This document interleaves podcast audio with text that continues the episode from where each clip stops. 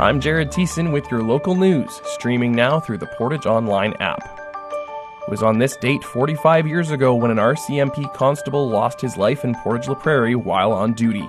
As part of the RCMP's Never Forget program, a notice was issued today that Constable Lindbergh Bruce Davis was born and raised in Gander, Newfoundland, and attended Memorial University for a year prior to joining the RCMP in 1973, and was stationed in Portage when his vehicle was struck by a Canadian national freight train.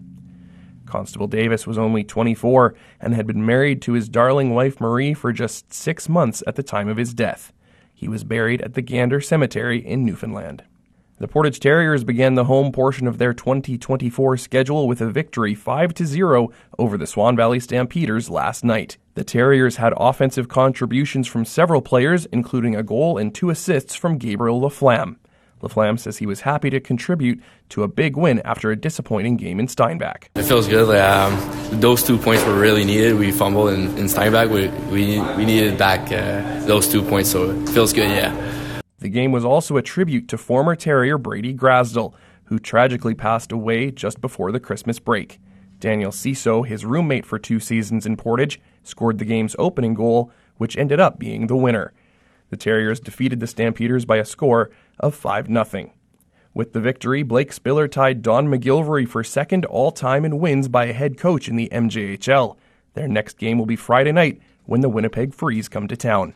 The lack of snow has the potential to cause issues for farmers in the Central Plains region. Nathan Dick, a farmer from Roseisle, says there are two main benefits to having snow on the fields in the winter. It's always uh, nice to have that snow layer in there to not just give moisture, but also protects the frost from going in too deep, causing you know a long time for the frost to come out in the spring. So there's a, there's that advantage for snow too.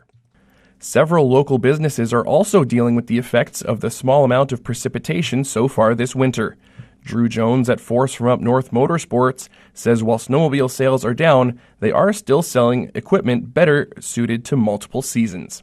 Stay connected. Stream anytime and anywhere by downloading the Portage Online app today.